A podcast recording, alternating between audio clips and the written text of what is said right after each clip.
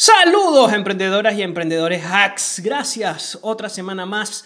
Me disculpo porque la semana pasada no pude, pero bueno, ya tengo más, digamos que más estructurado el tema del espacio para grabar el podcast. Gracias a todos los que se suscriben semana tras semana. Gracias a mis amigos de México, que son la mayor cantidad de suscriptores, seguido por Colombia, Perú, Venezuela, Costa Rica, eh, y también de España. Gracias de verdad a todos los suscriptores que me escuchan semana tras semana. Eh, sin su apoyo esto hubiese sido imposible. Y claro, no puedo olvidarme de los que me escuchan desde Chile. Eh, y, por supuesto, a mis amigos de Estados Unidos. Gracias a todos los escuchas en todos esos países. Y bueno, los que no los nombré, me excuso, pero saben que los aprecio muchísimo. Recuerden que solamente por suscribirse y compartir este podcast, con eso me están recontraprestando, pagando. Y esto yo lo hago totalmente gratis para ayudarnos mutuamente y que esta comunidad crezca y que se vean beneficiados. Si quieres estar en uno de mis canales privados de WhatsApp, puedes simplemente comunicarte conmigo, en donde yo voy a estar mandando información relevante, principalmente sobre los mercados financieros. Puedes escribir en los comentarios puedes escribir incluso en mi página web o escribirme a través de mi Instagram. Bueno, vamos al programa de hoy vamos a hablar sobre cómo diferenciar tu negocio. Esto es algo muy importante, incluso dentro de mis proyectos de negocio, uno de los factores más primordiales para crecer es la diferenciación. Y bueno, voy a hablar varios puntos, voy a, voy a hablar específicamente en negocios del área de servicio y voy a dar unos ejemplos muy someros del área de, commodities, que es un poco más complejo, pero sí se puede lograr. Antes vamos a hablar de las noticias tanto en el mundo de las finanzas, de las acciones, de los commodities, de la economía internacional y, por supuesto, de las criptomonedas. Irlanda se prepara para una reapertura del turismo. Esto es muy importante para la economía. Igualmente estamos viendo un crecimiento escalonado de la economía, no tan grande como nos intentan saber, nos intentan ver. Vemos una bolsa de valores que cae hoy el día martes, martes 11 de mayo, cae un 1%. También estamos viendo que el Bitcoin comienza a retroceder, mientras que monedas como el Ethereum marcan un nuevo máximo o un nuevo all-time high, un nuevo máximo histórico en el precio de 4.221,20. Este, vemos también un mercado muy, muy interesante con lo que está pasando con respecto a Dogecoin y a Chiba Inu. Eh, personalmente yo no invertí en, en Dogecoin, no me, nunca, o sea, no me parece un proyecto interesante. Sin embargo, quienes hayan aprovechado las ganancias, muy bien. Recuerda que este podcast yo no doy consejos de inversión ni nada por el estilo, simplemente son mis opiniones y que si vas a invertir puedes poner tu dinero en riesgo, pero sin embargo se puede obtener beneficios. En Chiba Inu sí pude invertir en su momento y bueno, tuve muy buenos profits, de verdad.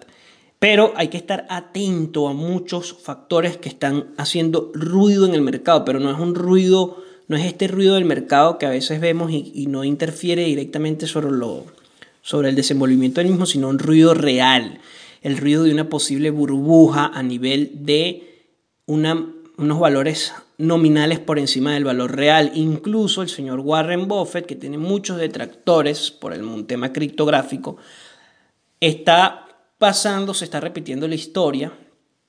Yo en ese momento, cuando las burbujas del .com, evidentemente no tenía ni idea de que existía burbujas económicas. Era un niño de apenas 5 años aproximadamente. Pero hoy día leo la historia económica que me apasiona muchísimo y me doy cuenta de que, bueno, hay cosas que se están repitiendo. Cuando hubo la burbuja del punto con el señor Warren Buffett, comenzó a sacar todas sus acciones, a vender todas sus acciones. Eh, el Berkshire Hathaway, Berkshire Hathaway, que es su conglomerado de empresas. Entonces, ¿qué, qué, qué dijeron muchos de los .com? Que era una persona que estaba vieja, para aquel momento tendría unos 60 años, 69 años, que era una persona que no conocía lo, lo nuevo que traería... Eh, todo lo que es el tema de las páginas web. Hoy, hoy tiene aproximadamente 80 años, no sé exactamente. Pero la cosa es que vuelve a decir lo mismo eh, en relación con las criptomonedas. no, no, no se ha pronunciado directamente. En cambio, su socio Charlie Munger sí se pronunció atentamente. También, digamos que discrepa muchas cosas, pero lo interesante es que él retira todo. ¿Por qué? Porque las burbujas no son malas, ¿ok? Sino lo malo es quedar atrapados en esa burbuja, lo malo es no saber en qué se está invirtiendo. Eso es lo malo y eso es lo que se critica. Por eso es muy importante estar al día con todas las noticias, estar al día con podcasts como este, con Yahoo Finance, NBC, y etcétera, etcétera, tu proveedor de noticias preferido, porque esto te da, permite tener un amplio rango de saber cómo actuar ante estas circunstancias. ¿Qué hace Buffett o qué hizo Buffett o Warren Buffett y su conglomerado eh, empresarial Berkshire Hathaway en el 2000 cuando hubo la burbuja del punto com? Bueno, simplemente él vendió todas sus acciones, esperó a que la burbuja estallara, bajaron los precios y compró en descuento todas las acciones. Y el rendimiento ha sido mucho mejor. Yo digo que esto es un señor que hay que escuchar porque tiene más de 70 años ganando y sin duda es el mejor inversor de la historia de la humanidad. Okay, el señor Buffett se ganó ese título y es el mejor inversor en valor. Recordemos que él fue discípulo de Benjamin Graham. Entonces, como está sonando esto, más que mañana miércoles 12 de mayo vamos a ver lo que es eh, atentos al anuncio de la Fed para el día de mañana miércoles, el índice de precios al productor puede ser un detonante en bolsa porque se compara ya con el del año pasado, ¿ok? Que fue en este momento donde la pandemia estaba en su punto más álgido, tanto en Estados Unidos como en Europa como en el mundo entero el año pasado, en este momento. Eso hablando ya a nivel de los mercados, hay que estar muy atento a una posible corrección. Incluso hemos visto cómo el mercado de cripto se ha venido bajo muchísimo y de repente, bueno, recupera este, su estado, pero son mechones a la baja muy grandes. También en el mercado de acciones y en el mercado de índices, mm, digamos que no tan fuerte, pero sí, por lo menos las acciones de Tesla también siguen continuando su, su descenso a la baja. Ahora hablamos de la Unión Europea que reclama una indemnización por la vacuna de AstraZeneca. Recordemos que AstraZeneca fue una vacuna que ha traído muchos problemas, teniendo un 50% de efectividad y en Europa la compraron a borbotones, o sea, muchísimo. Ellos están pidiendo una, eh, una indemnización por parte de la empresa. Ahora, vamos a hablar un poco de esto. Europa, Estados Unidos, China, la India, países latinoamericanos han dado una serie de bonos de compensación a todo a muchos ciudadanos, a muchos de sus ciudadanos por todo el tema pandémico, ¿no? ¿Qué pasa? Hay una cantidad ingente o inimaginable, muy grande de efectivos circulando que la gente va y para eso en los mercados financieros. ¿Por qué? Porque, bueno, hoy en día es mucho más sencillo invertir que hace 30, 40 años atrás, incluso que hace 20 años atrás, cuando la burbuja del punto com. Hoy con un smartphone y con 10 dólares tú puedes comprar acciones o fracciones de acciones o criptomonedas o invertir en índices, en CFD, Forex, etc. Todo esto de la movida fintech ha cambiado muchísimo la accesibilidad, pero esto también genera que los precios de muchos activos digitales suban muchísimo. Entonces, los profesionales están ganando mucho dinero. Hay muchas personas que básicamente hacen como si fuese una lotería. Entonces, ¿qué es mi recomendación? No queden atrapados en esto. Estén siempre atentos. Si ves que un activo sube muchísimo, usted vende ese activo y espera que corrija y vende más barato o compra más barato. Recuerda que lo mejor en el mercado es la paciencia y como dice el señor Warren Buffett, eh, él tiene dos reglas. Una es no perder dinero y la segunda regla es no olvidar la regla número uno. Recordemos que es un señor que ya tiene 70 años en las inversiones. Otra noticia que me llamó muchísimo la atención es los carros eléctricos costarán mucho menos en, en seis años. Así que yo en podcast anteriores lo he dicho, la industria de los coches eléctricos es una industria muy lucrativa, así que podemos perfilar negocios en vista a ese nicho de mercado, a esa industria que está naciendo, como pasó con las criptomonedas hace un año, como pasó con las redes sociales hace 10 años, perdón, con ambas hace 10 años, entonces es importante eso. Ahora también hablando en el criptomundo, la criptomoneda EOS tuvo un repunte muy grande a precios del 2018, incluso hoy, martes 11 de mayo, llegó a su ATH. Eh, ha, ha dado muy buenos rendimientos el EOS. También esto es consecuencia de que la dominancia del mercado por parte de Bitcoin ha descendido muchísimo y bueno, las altcoins han tenido su, digamos que, su momento, su momento. El EOS ha subido, una de ellas es que ha subido muchísimo y van otras muchas como Chiba Inu ha sido una locura, ha vuelto millonarios muchísima gente. Otra cosa importante, Hotbit, el exchange de criptomonedas, reabre tras ciberataque, pero no dejará intercambiar por los momentos. Esto debido a que no quiere que haya una fuga de capital importante. También este, importante esto que dice que, que me pareció una noticia interesante que, y quiero que vean esta noticia que tomen en relación cuál es la idea de negocio, el modelo de negocio.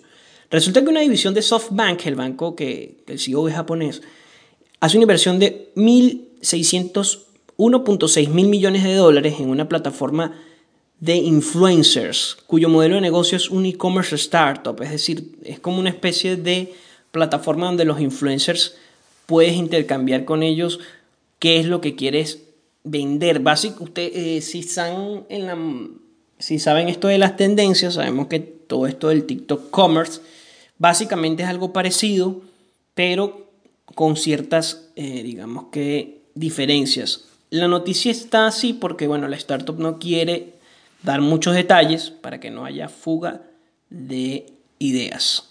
Igualmente, lo mismo está pasando con muchas criptomonedas en donde su mapa de ruta lo van sacando a medida que van lanzando nuevas actualizaciones por lo mismo.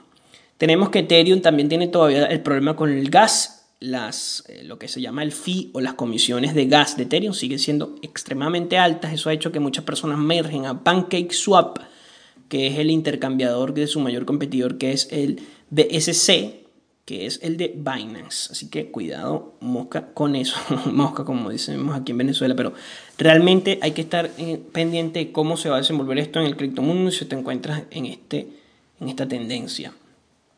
Eh, Goldman Sachs, y esto me parece muy importante y comencé a recabar información, porque las acciones de empresas chinas están más abajo que sus contrapartes en Estados Unidos y el resto del mundo. Estamos hablando de Estados Unidos, la Unión Europea e incluso de ciertas empresas de la India. Las acciones de las empresas chinas están por debajo. Quizás estemos viendo una posibilidad de inversión en el mercado de las acciones chinas, a diferencia de las inversiones en el mercado estadounidense que están en unos máximos históricos y por lo que Warren Buffett, Bill Gates han sacado sus posiciones de ahí.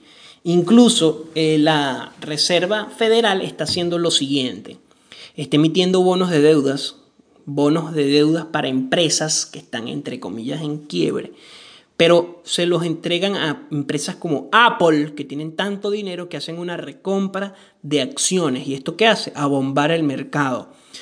Entonces, este tipo de comportamientos no se puede mantener en el largo plazo y por ende se está hablando, se presume de una muy gran, una gran, gran burbuja. ¿Ok? Ya aquí cerrando eh, el tema noticias para que estén atentos, recuerda que puedes seguirme en mis redes sociales arroba angers y para antes de comenzar voy a dar el tema publicitario. Recomiendo si tienes alguna necesidad o alguna, digamos que coyuntura y necesitas algún esfuerzo en marketing, te recomiendo las personas de Digisty Group, arroba Digisty Group. Ellos son una empresa de marketing de innovación que buscan a través de soluciones creativas mejorar el rendimiento de tus campañas de marketing. No nada más se desempeñan en campañas de marketing, sino también en la parte gráfica, en la parte de social media, para crear nuevos canales de comunicación, en la parte de branding o creación de estrategias o de marca, en la parte de copywriting y por supuesto en la parte del diseño y el diseño web y soluciones empresariales específicas. Entonces, si tú tienes alguna necesidad, las personas de Digisty Group son la solución. Bueno, ahora hablemos del podcast. El podcast de hoy es la diferenciación. Tengo un negocio, estoy vendiendo, estoy emprendiendo, pero no sé diferenciarme. Algo muy común y que dificulta la escalabilidad del negocio. Es decir, si tú no puedes diferenciarte de tu competencia o tener algo diferenciador, se te va a hacer muy difícil en estos tiempos conseguir un cliente, que esos clientes se queden contigo y además que tú puedas hacer crecer, que tu margen de crecimiento sea potencialmente grande. Entonces, ¿qué pasa? Hay dos cosas. Uno se busca la diversificación de, de otras áreas de negocio, del negocio, pero también se busca reducir los precios para competir. Y eso es bueno quizás en un primer momento. O sea, no que sea bueno, realmente no es bueno. Es necesario en un primer momento. Eh, más que nada en el área de servicios. ¿Por qué? Porque necesitas brindarle a tus potenciales nuevos clientes un portafolio, algo que les, que les certifique. Es decir, para ganar credibilidad. Esto es lo que se llama como modelo freemium, que no nada más lo utilizan áreas de servicios, sino startups, lo utilizan este, compañías grandes también cuando van a lanzar un nuevo producto. Por lo menos una startup que tiene este modelo freemium ahorita y está súper, súper demandada. Incluso ya empezaron ya a monetizarlo, es Toucan. Toucan que es una aplicación, una extensión que funciona a través de inteligencia artificial que tú descargas por lo menos en Google Chrome o en Brave, que es el, navegador. Y bueno, eh, tú configuras allí, quiero aprender inglés, perdón, quiero aprender alemán, quiero aprender portugués, italiano, francés, español. Y evidentemente nosotros no queremos aprender español, pero digo, eh, todavía está nada más eh, disponible para lengua inglesa. Entonces tú pones allí un, idioma, por lo menos portugués, y cuando hables una página en inglés, ellos te van a ir cambiando algunas palabras, o sea, algunas palabras cuando tú lees, hay unas palabras que van a estar en portugués. Entonces, a través de esa forma, las personas aprenden en los idiomas. Entonces, no es algo que tienes que hacer un curso, estar allí pendiente, cumplir un horario, sino que te va haciendo una especie de gamificación que te permite aprender un idioma de esta manera. Entonces esa empresa al principio estaba completamente gratis, hoy en día brindan paquetes y bueno, básicamente ellos se supieron diferenciar, pero tuvieron que tener primero una masa crítica, un modelo freemium. Eso es bueno en un primer momento, pero realmente cómo me diferencio yo si tengo una empresa y no es una startup, etcétera, etcétera. ¿Qué puedo aprender yo de estas empresas? Bueno, lo primero que tienes que hacer es cuatro preguntas importantes. Que tienes que reunirte con tu equipo de trabajo, con tus socios, con las personas con quien estás emprendiendo, o tú solo si lo estás haciendo solo, y tienes que responder a cuatro preguntas que te van a permitir tener una visión más amplia, más estratégica, más importante, perdón, más puntual, más objetiva de tu negocio, que es qué hacemos, es decir, realmente qué hace la empresa que vende servicios. Por lo menos, no, bueno, yo vendo carros. No, tú no estás vendiendo carros. O sea, hay que buscarle la vuelta. Tú estás vendiendo, es quizás si tú agarras y, y vendes más bien la experiencia de comprar carros contigo. O vendes un sueño de alcanzar comprar tu primer carro. Son cosas, son cosas, ideas que se me están ocurriendo. O no, bueno, yo vendo mm, decoraciones. No, no, tú no vendes decoraciones, tú vendes regalos, perdón, yo vendo arreglos, o sea, arreglos de estos frutales, arreglos de estos con caramelos. No, tú estás vendiendo es realmente una muestra de emotividad, tú no estás vendiendo arreglos. Entonces, cuando tú sabes que en vez de vender arreglos, vas a vender una muestra de emotividad a través de los arreglos, cambia tu perspectiva del negocio y pues, oye, si yo le pongo más emotividad a mis campañas de marketing, si yo hago que las personas que me compren vean realmente la carga emocional que brinda un, un determinado arreglo, puedo explotar aún más y diferenciarme de la competencia. ¿Ok? Por eso es lo importante de este tipo de preguntas. Ahora, la segunda pregunta es, ¿para qué lo hacemos? Es decir, aquí viene y se concatena con aquello. Bueno, si yo quiero vender experiencias emotivas a través de arreglos, lo hacemos para que las personas puedan tener una facilidad de llevarles el arreglo, de darles un regalo y que no pierdan tiempo en eso y que además la persona que lo reciba sienta que la persona que se lo da invirtió realmente en ella. Entonces, estos son cosas de para qué lo hacen, es decir, para qué, por, para qué, no por qué, sino para qué. Ahora, ¿cómo lo hacen?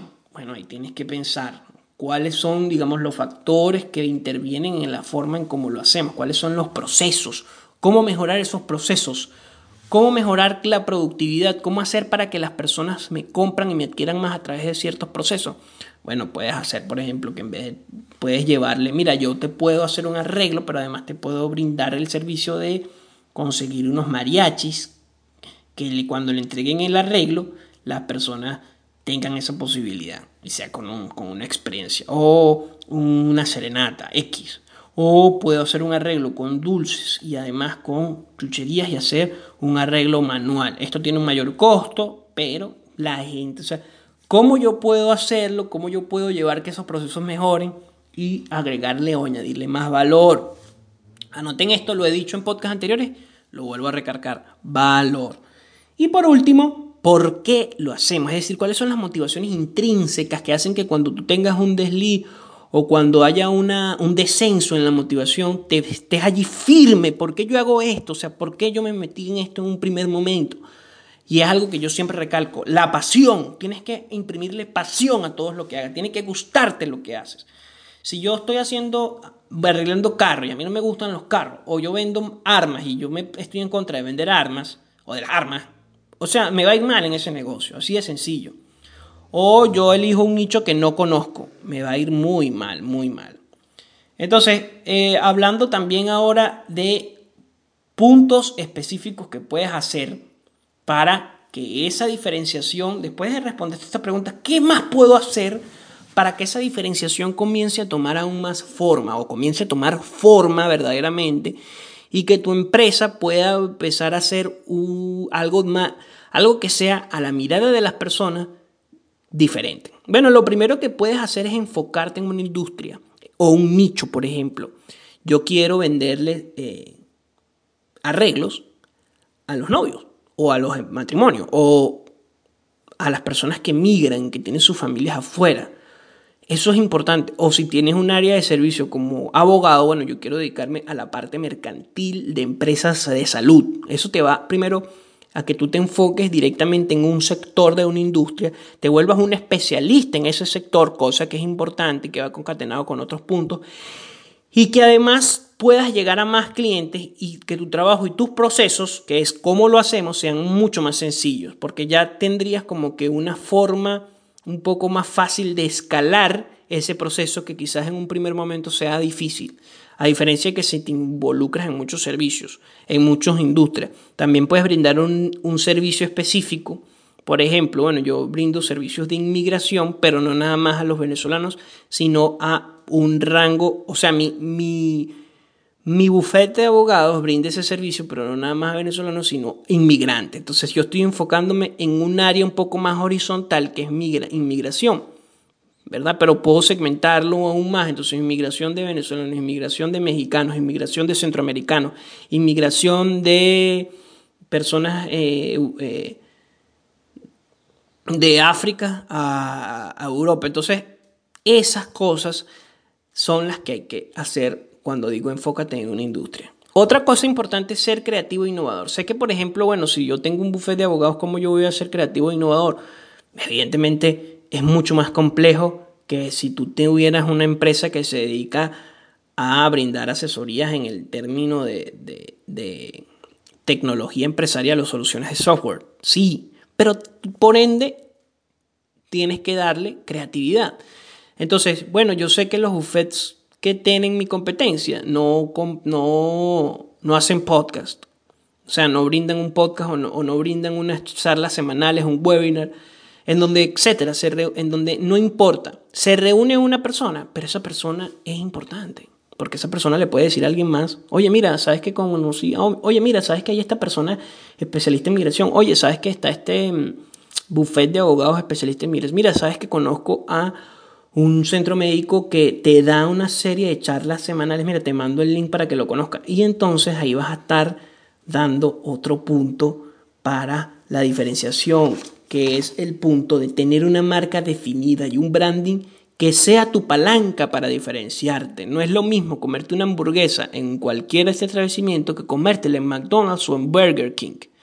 No es igual comerte unos tacos en Taco Bell que en otro sitio. A mí, yo prefiero comerme si me voy a comer unos tacos o unos burritos en otro sitio que no sea Taco Bell, ¿ok? Pero básicamente mi punto es, antes de que sea un poco más jocoso la parte del branding. No es lo mismo tomarme un café en una cafetería, en una panadería cualquiera que en Starbucks. En una cafetería que no dé una experiencia de ese tipo. Entonces, o que no tenga la marca. Realmente uno de los puntos importantes para que demarque esa experiencia es la marca.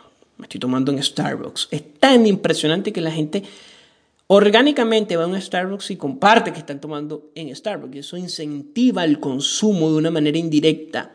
Es decir, ese es un consumo subyacente, es una especie de publicidad boca a boca subyacente, donde las personas se convierten en replicadores de que, mira, me estoy tomando en Starbucks una, un café, o mira, me compré una MacBook, o me compré un iPhone, o tengo un Apple Watch. Esas son cosas que te da la marca. Entonces se apalancas de ahí para diferenciarte. ¿Por qué yo prefiero comprar una MacBook a una PC? Bueno, porque la MacBook me da cierto estatus, porque te da una buena servicio, porque, bueno, la marca que engloba todo eso. O porque yo prefiero comprarme un Apple Watch a un Samsung Watch o a cualquier otro, digamos que reloj o smartwatch. Bueno, porque el Apple Watch me puede sincronizar con todos mis equipos Mac, porque, bueno, soy un Mac fanático y, bueno, me da, y es mucho más sencillo utilizarlo. X. Hay muchas razones subyacentes que no, o sea, que no les puedo ejemplificar tan fácilmente, pero básicamente la idea es que la marca te diferencia. Si eres creativo e innovador, tienes una marca, vas a estar mucho más diferenciado. Ahora, promocionar, promocionar aquello que te diferencia. Recuerda, no busques la originalidad, es imposible ser el único que ahorita en estos momentos, o sea, Clubhouse sacó una red social de sonido. Pronto la vamos a ver en Facebook o en otras plataformas. Eh, Snapchat hace unos años atrás sacó lo de las historias. Ya ahorita todas las redes sociales tienen historias. Twitter, eh, WhatsApp, Instagram, Facebook, etcétera, etcétera. Tienen historia. O sea, todas las redes sociales tienen historia. Incluso LinkedIn tiene historia. Entonces, ¿saben? no es necesario que seas original a un 100%, sería muy bueno. Pero el valor diferencial que le ofreces a tus clientes con todo lo demás que te he dicho va a ser suficiente. Porque en cualquier momento te van a replicar. ¿Ok? Te van a replicar. Y otro punto importante es capacitar constantemente tanto a ti como a tu personal. Integrar a tu personal, que no sean simplemente empleados, sino que sean posibles o potenciales socios esto le va a otorgar que estén más motivados, ¿se acuerdan el por qué lo hacemos? Bueno, sepan cómo hacerlo de una manera más óptima y busquen siempre ser proactivos y, tener mayor eficiencia, como lo hacemos. Que sepan o que sepan que la empresa, la marca, va a ser algo de renombre, ¿para qué lo hacemos? Es decir, cuál es nuestro objetivo final. Y que busquen constantemente nuevas formas de diferenciarse. ¿qué hacemos? Entonces, este punto es primordial porque te permite llevar como que una especie de puente entre tus socios, empleados, y tu empresa. Es decir, si tú los tratas como un simple empleado, pasajero, es muy poco probable que crezcas porque la escalabilidad se da en base a un equipo o a un personal fuertemente comprometido con la marca, fuertemente comprometido con la marca. En un primer momento es primordial que lo hagas, y más si estás en un área de servicio. Ahora, importantísimo también, puedes jugar con el precio, como les dije al principio, pero no hagas del precio una diferenciación. Puedes hacerlo en un primer momento, pero no busques que el precio sea solamente tu única forma de diferenciarte. Mantén una comunicación eficaz con tu equipo y con tus clientes. Aquí viene la parte del branding importante y se entremezcla y también con la parte de la comunicación. De qué plataformas utilizamos, cómo definimos lo, o cómo limitamos las fricciones de comunicación que se pueden gestionar en una empresa. Esos son puntos importantes o primordiales a la hora de llevar un negocio al éxito o a diferenciarte. Y ya, bueno, para concluir, podemos hablar de que buscas acciones más contundentes como publicar un libro por lo menos yo publico o tú publicas un libro que sea referente en el área. Eh, evidentemente esto lo haces para demarcar un punto de inflexión entre tú y la competencia. Es decir, no es igual que yo tenga un libro de semiosis y publicidad que tenga ninguno, porque el libro me da el estatus que esta persona se tomó el tiempo de investigar, reflexionar sobre el tema, por ende es un especialista y además tiene un libro que respalda esa especialización. No es igual que yo tenga un libro sobre decoraciones o un libro sobre derecho de inmigrantes y que yo pertenezca a un bufete y que incluso mi apellido esté dentro del nombre del bufete a que yo no tenga un libro. Esto puede ser un poco más a largo plazo, pero esto te va a diferenciar que un libro sea tu carta de presentación. Bueno, emprendedor, emprendedora, hacks. Aquí concluimos el programa de hoy, el programa que es cómo hacer para diferenciarme con todas las noticias. Recuerda que si te interesó este, dame un like, regálame un comentario y dime qué te gustaría que yo dijera en próximos episodios, en próximos podcasts. Gracias por su apoyo y recuerda, nos vemos todos los martes en la plataforma de podcast preferidas. Va a salir todos los martes en la tarde. Gracias y nos vemos, emprendedores hacks.